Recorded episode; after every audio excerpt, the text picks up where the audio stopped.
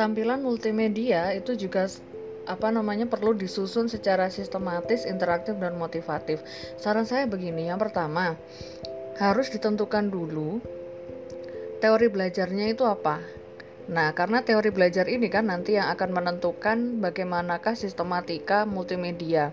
Apakah e, setelah petunjuk pembelajaran, setelah identitas dan petunjuk pembelajaran itu langsung ke materi ataukah perlu ada pertanyaan-pertanyaan atau kuis pembangun skemata.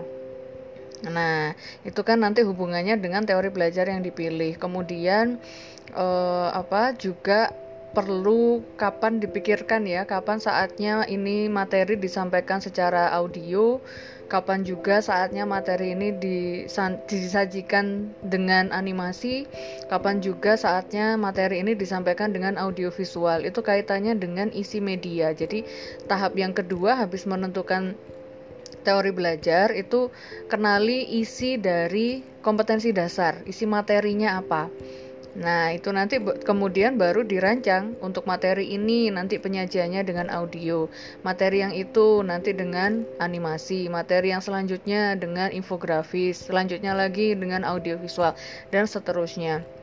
Terus perlu disusun juga bagaimana caranya supaya siswa ini tidak bosan gitu dengan sajian konten multimedia yang kita buat.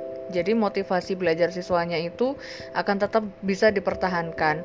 Caranya bagaimana? Dengan mengemas setiap tampilan, mau teks, mau animasi, mau infografis, mau audio, audiovisual, gamification, itu semuanya dikemas dengan yang interaktif yang ada upaya siswa untuk mau mempelajari tahap demi tahap dari uh, setiap prosedur pembelajaran yang dikemas melalui konten multimedia.